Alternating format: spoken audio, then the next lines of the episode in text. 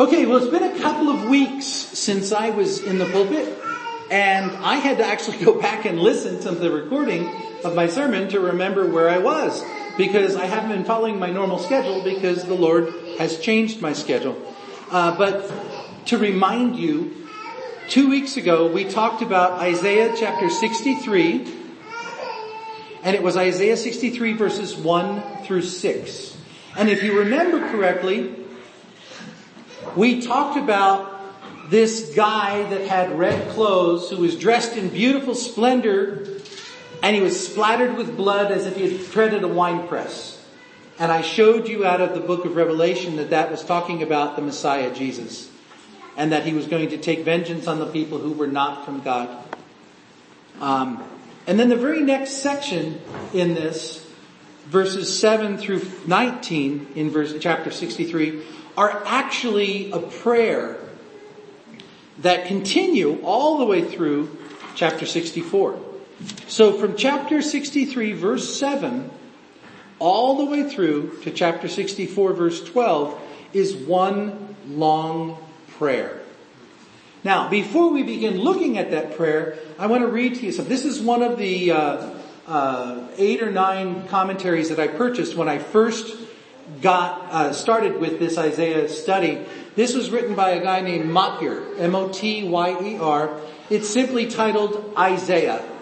Um, it's it's a commentary and it's it's I love it. It's one of my favorites of all the commentaries I have. But as I was reading about this passage, this section this morning, um, that I mean, we're going to talk about this morning, I I came across this this paragraph that I wanted to I wanted to share with you because it spoke such volumes to me and I, I can't say it any better than he could say it, so it's better to just say it using his words. He wrote, in Isaiah chapter 62 verse 6, the anointed one, zealous for the realization of the worldwide glory of Zion, posted watchmen, intercessors to pray till all was fulfilled. Let's go ahead and turn there. Just turn back to Isaiah 62, verse 6. It says, On your walls, O Jerusalem, I have set watchmen all the day and all the night. They shall never be silent. You who put the Lord in remembrance, take no rest. And then it continues in verse 7. And give him no rest until he establishes Jerusalem and makes it a praise in the earth. Who were these watchmen? Do you remember? Intercessors, exactly. The watchmen that God placed on the wall were intercessors. And what are intercessors' job? What is their job? To intercede, to pray. Okay? And so now Motyer is referring us back to that verse when he says, now as we're coming into this prayer, I want to refer us back to that idea that God has placed intercessors or watchmen on the wall. They are described, he says, they are described in that verse as you who call on the Lord. That literally means you who keep the Lord in remembrance. The same word in that verse is, is now occurring here in chapter 63 verse 7. Instead though it's a singular word instead of a plural word. It says, I will keep someone in remembrance.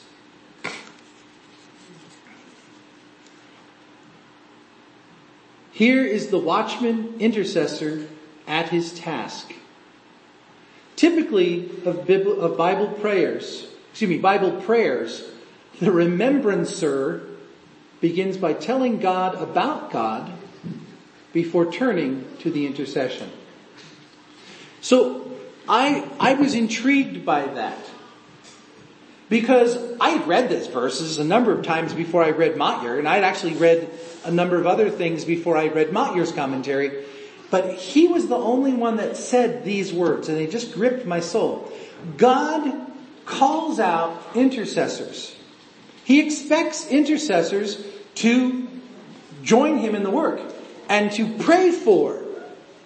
But the thing that was so ironic, I was reading this one this morning at about six in the morning in my office. Because I had start, I had a crazy busy week if you didn't know, and so I didn't start my sermon preparation until last night around nine o'clock or so. And then I went to bed and got up early this morning so that I could continue reading uh, the, through the commentaries. And when I got to my office this morning at six o'clock, I read Motyer first. And then as I was studying and thinking about this idea of the intercessor and this section of scripture being a prayer of an intercessor, I get a text message, or actually a message from a friend of mine named, well, we won't mention her name because this is being recorded, but we already prayed for her today, so you know who I'm talking about, okay? We've been praying for her because she's struggling and because she has a lot on her plate and she needs someone to come alongside her. And you know what was so crazy? I got that message this morning, boop, on my screen while I'm trying to read all of this stuff and while I'm trying to type my notes. And the Lord said, hello, hello, watchman on the wall. Here's somebody on the horizon going, help me. Don't you think it would be appropriate for you to stop what you're doing right now and to intercede for her? Hmm? Watchman? And I was like, oh, this is so inconvenient. I'm trying to work here. Okay, I'll intercede. I bless her, Lord. Help her. And Jesus literally said, that's the best you got. but uh, I, uh, he said, Bob, I've given you plenty of examples in the Bible how to pray. If you don't know how to pray, just read one of them. oh, okay. And then I finally got into my praying for this person. And I was successful and felt like I completed what I was supposed to do. And then I went back to my work. But God kind of gave me a slap upside the head and said, what do you mean you don't know how to pray for somebody? If you're an intercessor, which is who I'm supposed to be, I'm a pastor for heaven's sakes, I need to do more than just say, oh bless her Lord. Bless her heart. Just keep her and so it's like, God, is there a formula? There's not necessarily a formula, but isn't it interesting when, well, let, let, let's take it out of, out of this intercession thing. If you go to the New Testament, doesn't it say, that's not even in the New Testament, it's in the Old Testament, that the women are supposed to train up the young girls, and the men are supposed to train up the young guys, so that you impart to them the wisdom that you received from the people who were above you, and so you continue on. And so is it, and so it, you would align yourself, especially in that culture, but even in our culture, you align yourself with someone who knows what they're doing, so that they can learn, you can learn from them. Okay? Regardless of what the activity is, whether it's a craft, or whether it's finances, or whether it's um, eh, speaking, or whatever. You you sit down with somebody who knows better than you or has more experience than you, and you learn from them. Well, it's not all that easy to find experienced intercessors, quite honestly. There are people who are intercessors, but they are usually in the background. They're not up in the front. They're the ones that spend the wee hours of the morning crying out before God, and then they come in late to Sunday school because they were sleeping because they were tired. And you think they're not even holy. Okay? So what God said to me was, Bob, as you're looking at these verses this morning, this is an outline of what a real intercessor does. Look at it. Look at some of the components and see what you can find here so that you can find a better and easier way to cry out to me when someone says, I need help and you want to intercede on their behalf. So let's learn from a master intercessor, Isaiah who was interceding for people 250 years before they were born.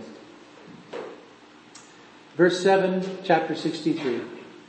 I will recount the steadfast love of the Lord, the praises of the Lord according to all that the Lord has granted us and the great goodness of the house of Israel, that he had granted them according to his compassion, according to the abundance of his steadfast love. For he said, surely they are my people, children who will not deal falsely. And he became their savior. In all their affliction he was afflicted, The angel of his presence saved them, and in his love and in his pity he redeemed them, and he lifted them up, and he carried them all the days of old. Now, before we go any farther, who is the intercessor talking to? Talking to God, right? If he's praying, he's talking to God. If he's preaching, he's talking to the people. So this intercessor, Isaiah, is praying to God. So why is he telling God what God already knows? Right? Huh? Bringing to God's remembrance. What an interesting concept. If you go through the Old Testament, especially in the Psalms, you'll see over and over and over again where they relate back and it's, and it is, it is reminding God and it is also acknowledging and reminding ourselves. And it is also for those who are in the congregation who may not have ever heard that story before. So, so publicly speaking out what God has done for you, through you, with you, is a way to communicate to God, bringing glory to Him, acknowledging Him, and also encouraging you in building up your own faith and helping someone who's coming alongside you. So, when you start praying, at least according to this guy, talk to God about what He's done in the past. Refresh your memory about what God's done in the past, which encourages you and strengthens you and emboldens you to come before Him. Verse 10, but they rebelled and grieved his Holy Spirit. Therefore he turned to their, be their enemy and himself fought against them. There's a lot there, but we don't have time to stop. Then he remembered the days of old. This is the prophet preaching, speaking to God saying, God remembered the days of old, of Moses and his people. Where is he who brought them out of the sea? With the shepherds of his flock? Where is he who put in the midst of them his Holy Spirit, who caused his glorious arm to go at the right hand of Moses, who divided the waters before them, to make for himself an everlasting name, who led them through the desert, through the depths, like a horse in the desert, they didn't stumble, like livestock that go down to the valley, the Spirit of God gave them rest. So you led your people to make yourself a glorious name. And again, this is this is the prophet praying and, and saying to God, remember all the times that you came and you saved your people. Even when they rebelled, you saved your people. Even when they weren't faithful, even though, um, and, and even when you became their enemy, you still came and rescued them. Now, think about who Isaiah was writing this prayer for. He was writing this prayer for someone who needed a prayer 250 years from now when they were in exile and they had lost everything. Their land, their home, their temple. And they felt despondent. And what Isaiah was saying in his prayer was, God, even when they rebelled against you and you became their enemy, you still came and rescued them. Because that's who you are. Verse 15. Look down from heaven and see from your holy and beautiful habitation where are your zeal and your might? The stirrings of your inner parts and your compassion are held back from me. For you are our Father. Though Abraham doesn't know us and Israel doesn't know us, doesn't acknowledge us, you, O Lord, are our Father. Our Redeemer from of old is your name. O Lord, why do you make us wander from your ways and harden our hearts so that we can fear you not? Return for the sake of your servants, the tribes of your heritage. Your holy people held possession for a little while. Our adversaries have trampled down your sanctuary. We have become like those over whom you have never ruled, like those who are not called by your name. Oh, that you would rend the heavens and come down, that the mountains might quake at your presence. That's when the fire kindles brushwood and the fire causes water to boil to make your name known to your adversaries and that the nations might tremble at your presence. When you did awesome things that we did not look for, you came down. The mountains quaked at your presence. From an old, no one has heard or perceived by the ear. No eye has seen a God beside you who acts for those who wait for him you meet him joyfully who works righteousness. Those who remember you in your ways. Behold, you were, ima- you were angry and we sinned. In your, in our sins we have been a long time. And shall we be saved? We have all become like one who is unclean. All our righteous deeds are like a polluted garment. We all fade like a leaf and our iniquities like the wind take us away. There is no one who calls upon your name, who rouses himself to take hold of you. For you have hidden your face from us. You've made us melt in the hand of our iniquities. But now, O Lord, you are our Father. We are the clay. You are our potter. We are all the work of your hand. Be not so terribly angry, O Lord, and remember not iniquity forever. Behold, please, look. We are all your people. Your holy cities have become a wilderness. Zion has become a wilderness. Jerusalem a desolation. Our holy and beautiful house where our fathers praised you has been burned with fire and all our pleasant places have become ruins. Will you restrain yourself at these things, O Lord? Will you keep silent and afflict us so terribly? Breaking this apart, we've already looked at the fact that he was remembering and, and helping God to remember what God has done in the past. They acknowledged that even though God was right there with them, they still rebelled against him. To the point where God literally became their enemy. And then they pled for mercy, verses 15 through 19. You are our father. Even though we don't even get acknowledged by Abraham or Israel, we can't prove our lineage anymore. But you're still our father. You're our redeemer. Please. Why do you make us wander from your ways and harden our hearts that we not fear you? Return for the sake of your servants. Oh, that you would rend the heavens there's, there's a transition there. Pleading for mercy, then acknowledging his power. Acknowledging that there is no God like him. See, it's back and forth. You've done mighty and powerful things. We have sinned. You are still great. You still love us. You still, re- you still reach out to us. In the past, you've done these things for us. God, have mercy on us. God, show your strength, show your power. And then finally, and there's a, and in that sense there, in that, in that verses of, that are in 16, I mean, excuse me, in, in the first verses of 64, there is this lament. There's this sense of, of, we've sinned. Our sins have become like, like we're like unclean. Our deeds are, we're like, we're like filth. This idea of polluted garment, I don't want to be gross, but think about what would be a filthy, polluted garment in ancient Israel once a month. Okay? That's what they're talking about here. We're just, everything about us is bad, God. And then, but verse 8, you're our Father. And we are the clay to you, the potter. We do submit to you. We do say to you, do whatever is necessary for me to be, to bring glory to you. Don't remember my iniquity forever. And come back.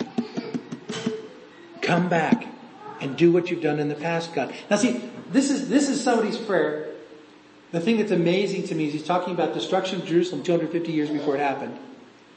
But that's, that's not the point for this morning. This morning is there are components here that every, every one of us when we pray for, we acknowledge God, we admit, we admit, we confess our sins, we ask Him to forgive us our sins. We, we cry out to Him whatever the lament is. Help us. Be with us. Overcome that issue that I'm facing right now. And then go back to reminding Him, God, you, I know you have the strength. I know you have the power. And then finally, and I submit myself to you and your authority. Whatever it is that you want, whatever it is that you need, I say yes, Lord. That's a powerful intercessory prayer. Isaiah was praying on behalf of people 250 years down the road who needed God desperately, who couldn't pray for themselves apparently. And so God gave them these words that they could at least recite if nothing else. So what I say to you, number one, is if you are in a situation where you feel overwhelmed, where you feel like life has just dealt you a harsh blow that's beyond your ability to handle, pray this prayer. Change out some of the things that need to be changed out. Use your own examples of your own life where God has, I mean, take the time to write it out, where God has rescued you in the past, where, where you have sinned and turned your back on Him, where you have hardened your heart. Cry out your lament, whatever it is. It's not fair, God, I can't stand it, this hurts. But don't leave it at that. Then bring it right back to, but you are almighty and great and powerful and I submit myself to you. I declare that you are indeed my father, but I also declare that I will be clay in your hands and you, I will, I will not fight against whatever it is that you are bringing to me. But please don't forsake me. That's the last words here. Verse 12 of 64. Will you restrain yourself at these things, Lord? Will you keep silent and afflict us so terribly? That's a rhetorical question. God, I am trusting you to come to my rescue in this. Now, again, this is a wonderful prayer for somebody who's in pain if they can't pray for themselves, but it's also an empowered, a powerful, Holy Spirit filled prayer that you can use to pray for someone who wouldn't normally pray for themselves because they aren't believers. Or who just are too weak in their faith to be able to get past it. Powerful, powerful words. One last thing that I want to focus on for just a second. Um, compare 64.8. Put your finger in that page. Look at verse 8. But now, O Lord, you are our Father. We are the clay. You are our potter. We are all the work of your hand. Now look at verse 17 in Isaiah 63. O Lord, why do you make us wander from your ways? And harden our heart so that we fear you not. Now I have the English Standard Version. Does somebody have some other translation and it says it differently in verse 17? Why do you make us stray from our ways and make our minds stubborn so that we do not obey you? Why do you make us stray from our ways and what is it? Make our minds stubborn so that we don't obey you. God, why do you make us wander? Why do you make us wander? From, from your ways. From your ways.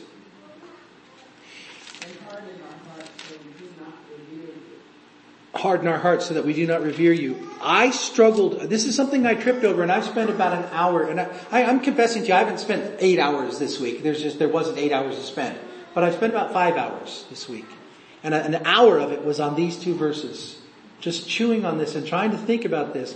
If I say to God, you're the potter and I'm the clay, whatever you want me to be, however you want me to be. I even went back and I read um, in Jeremiah the story of the potter and I, I looked to see what was there to see if there was any anything I could bring into this.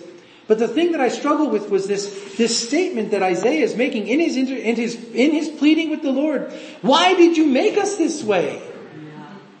Why did you make us this way?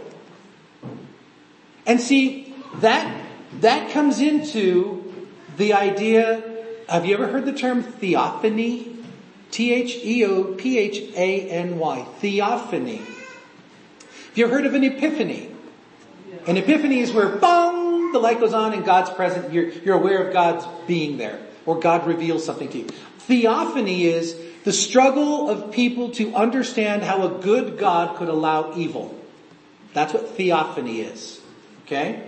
So, if I say in Isaiah 64 verse 8, God, you're the Father and you're the potter, everything that you say, I do.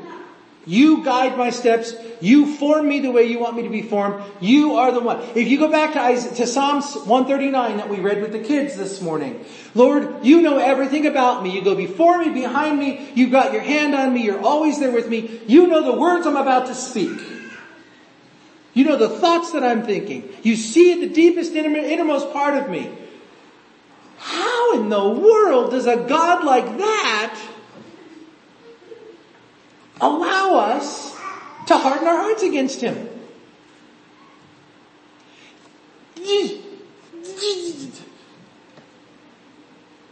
And quite honestly, I don't have a solid answer because, oh my word, it's been 2,000 years and there's still people struggling with this. Okay? But this is the one answer that came to me. And that's the reason I loved the children's sermon that I found because it kind of touched on it. It wasn't what I was, I honestly didn't pick the children's sermon to go with this, but as it, as it came to me, I went, oh, that's a perfect thing. God created each one of us for relationship with God. If we were robots, if we had no choice but to be in relationship with God, it would not have satisfied what God wanted from us. If, and, and, this is what I was taught when I was a, a, young Christian, and I honestly can't say that I see this in scripture specifically pointing to a Bible verse, but it makes sense to me. If I were simply a mirror reflecting God's love back to God, it would satisfy something, but it wouldn't be the same as if I generated the love out of my own heart and offered it freely to God. It used to be years ago when my wife and I were first married that I had so much brokenness in me that I would expect her to know my need and if she didn't meet my need, then she didn't love me. And we, we had a lot of arguments about that. How can I know what I'm supposed to do if you never tell me? Well, if I tell you, then it doesn't mean anything. You should just do it because that's what I need. Well, that's stupid. But the reality is, is that God wants us to love Him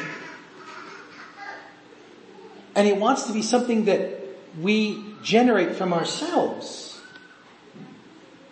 So, if God created humankind so that we would love God from our own being, offering it to Him freely as a gift, there had to be something called free will.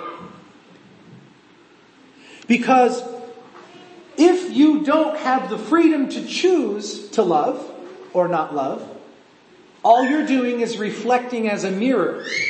It's not generated from yourself. So if you allow free will, then the sovereignty issue of God starts getting gray when it comes up against our free will. Is God indeed sovereign over absolutely every part of our world? Hmm. Yes. But if that's the case, then He's the one that causes us to not love Him, right? Because if He's in charge of everything we do, then and it, becomes this circular vortex going into darkness that leads nowhere. Okay? And we're not going to resolve it in the next 15 minutes because it's been discussed for 2,000 plus years. Oh, it's very easy. Well, you pull the book out and show it to us. Okay? So there's this, there's this fuzziness that happens when you get into the area between God's sovereignty, God's providence, and the free will of human beings. And this prayer touches on that. Okay?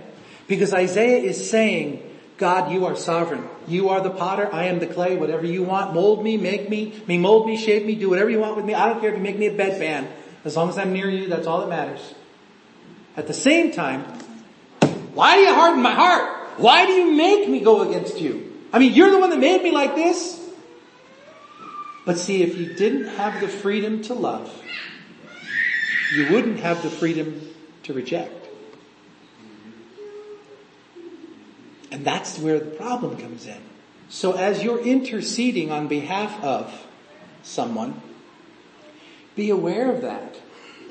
Oh God, move in this person's life and also deal with their self-will. Help them, Father, to not, and when you pray this prayer for somebody, when you get to verse 17 in verse, in chapter 63, say, Lord, do not allow them to harden their heart. Do not make it easy for them to wander. Help them to come to a submission, a yieldedness in their life where they literally acknowledge you not only as a loving father, but as the one who shapes and guides and molds their lives. See, that's, that's a very hard prayer to pray. Because there's this, there's this, this tension that goes on between sovereignty and free will. But if you're praying for someone, you need to acknowledge that they're both present. And you need to just pray that God would, in His sovereignty, allow them to reject Him, but pray against that rejection. You know what I'm saying? It's really, it's, it's weird. And it took me an hour just to come to this little bit that's still fuzzy. I've, I've been, actually I've been dealing with sovereignty, providence, and free will for about, oh, seven or eight years in my own personal stuff. Ever since I started my master's degree in spiritual formation. And it came, it came up in one of my studies and I was like, oh. And I've been wrestling with this now for seven years. I still don't have it. This is the closest I've ever come to preaching on this. So I wanted to share with you this morning these two things. This is the two things that God showed me in my study. Number one, we're called to intercede on, on behalf of other people, and it's more than just, oh, oh, bless them, Lord. Bless their heart, Lord. You need to get on your face before God and you need to dig in and pray for those people, if indeed you're being called. Or don't say, I'll pray for you, because you ain't. Either way, don't make a promise if you're not going to do it. If you are going to do it, do it right. Number two, recognize that no matter how much you pray for this person, they still have the freedom to walk. They still have the freedom to say, oh, I don't want that. I, have shared with you guys in the past, I think. If I haven't, I'm going to share with you now. I was dealing with somebody in the last moments of their life. And I, I came to them and I said, you know I'm a pastor. And you know three or four months ago we talked about your eternal destiny. We talked about the fact that God loves you and Jesus is the only way. And you know you're literally in the last moments of your life. Are you ready now to make a decision? And I had to step back and say, I love you. And I will be here for your family when you're gone. I don't understand that. But I know that it's real. I know that it's true. Because the Bible tells us there are people that do that. If you look at Romans chapter 1, verse 28, I think it is talks about the fact that they've hardened their heart to the point where God just lets them have their own way. It's this idea that God said in verse 60, in chapter 63, verse uh, 10, they rebelled and they grieved God's Holy Spirit, so he turned them over, so he turned to be their enemy, and he himself fought against him. Because God said, this is the standard. This is what is expected. I will love you, I will pour out blessings on you, but this is the line. You must cross this line. You're not willing to cross the line? That's your business. But the line ain't moving. If you're not willing, do whatever you want. Go gather with other like-minded people. Make yourselves feel comfortable because this is the last bit of comfort you're going to have. This is the line. And we need to be praying for people to get past that. To get past their free will. But at the same time, recognize that it's still their choice. And that's hard. That's very hard. So, enough said. Jesus, I ask that you would bless us as we seek to bless the people around us. If indeed you are calling us to be intercessors, I pray that you would help us to be faithful to that calling. That we would get on our faces before you and not just simply say a glib little two second prayer, but that we would cry out before you on behalf of the one who cannot or the one who needs shoring up. And so Father God, I pray that even these words of Isaiah would be available to us when nothing else is available. That we could at least use this as an outline of how we could pray for the person that you're calling us to pray for. And then, then finally, Lord, as we're doing all of this, help us to remember and recognize you are indeed sovereign, but you've given every human being the freedom to say no. And as sad as that is, they still have that freedom.